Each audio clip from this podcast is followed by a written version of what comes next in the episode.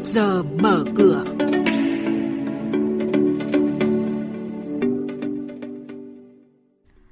Thưa quý thính giả, tốc độ tăng trưởng tín dụng đang chậm lại. Thành phố Hồ Chí Minh dự kiến thu về gần 22.000 tỷ đồng từ đấu giá 55 lô đất tại khu đô thị Thủ Thiêm sẽ là những thông tin đáng chú ý sẽ có trong chuyên mục này sáng nay. Thưa quý vị và các bạn, tốc độ tăng trưởng tín dụng đang chậm lại khi trong 8 tháng vừa qua mới tăng hơn 8%. Tuy nhiên, theo các ngân hàng, điều này là bình thường trong bối cảnh hiện tại. Ông Nguyễn Quốc Hùng, vụ trưởng vụ tín dụng các ngành kinh tế, Ngân hàng Nhà nước cho biết, tính đến cuối tháng 8 năm nay, tín dụng tăng hơn 8% so với cuối năm 2018, cho thấy tốc độ tăng trưởng tín dụng đang chậm lại trong thời gian vừa qua.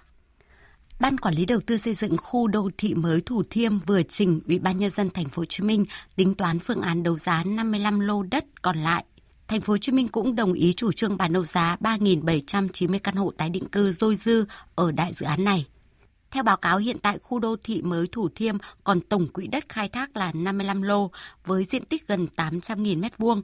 Theo tính toán của Ban Quản lý Thủ Thiêm, nếu tính theo giá trị quyền sử dụng đất thời điểm 2016-2017 không phải giá hiện tại thì khi bán 55 lô đất vàng này sẽ thu về được gần 22.000 tỷ đồng cho ngân sách.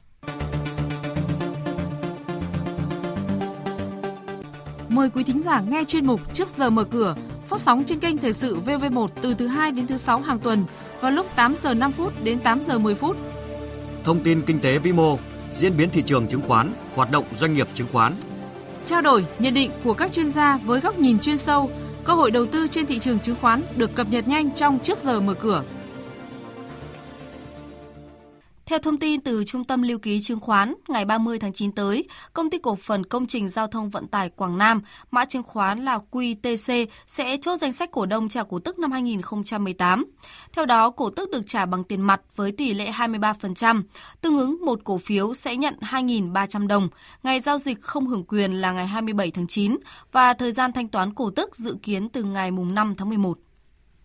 Hội đồng Quản trị Công ty Cổ phần Địa ốc Sài Gòn Thương tín mã chứng khoán SCR vừa quyết định chuyển nhượng 21 triệu 700 nghìn cổ phần, tương ứng 70% vốn tại Công ty Cổ phần Thương mại Hải Phòng Plaza với tổng giá trị 311,5 tỷ đồng.